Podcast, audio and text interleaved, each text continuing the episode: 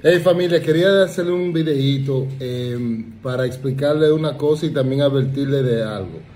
Em, ustedes saben que cuando ustedes distribuyen su música, esas empresas, dependiendo en qué país está, te cobran unos impuestos, o, o sea, te lo retienen.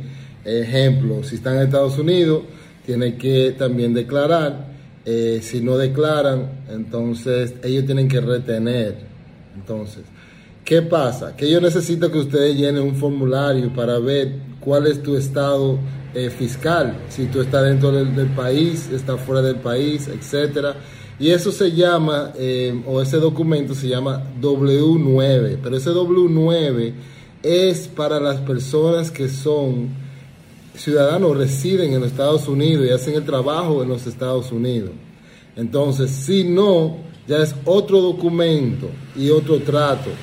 Y la mayoría de ustedes lo que le están pasando es que le están reteniendo un por ciento, normalmente un 30% por eso.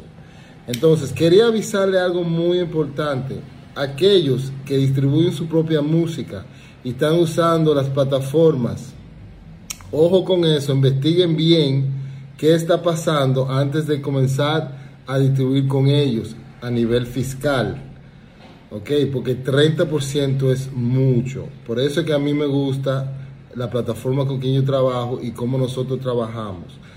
Otra cosa es TuneCore. El que esté usando TuneCore, ojo, que le pasó a un cliente mío que cambiaron prácticamente de un día para otro el no aceptar o no pagar si no llenas el W9. O sea, que eso es para personas que viven en los Estados Unidos, trabajan en los Estados Unidos, residen en los Estados Unidos y quieren em, eh, sacar su dinero. Entonces, aún así, usando Pioneer para retirar su dinero, aún así están pidiendo el W9 y no hay forma de usar el W8. Entonces, ojo con eso porque ahora mismo eh, si es así el caso, muchos de ustedes van, no van a poder retirar sus chelitos. Entonces, ojo con eso.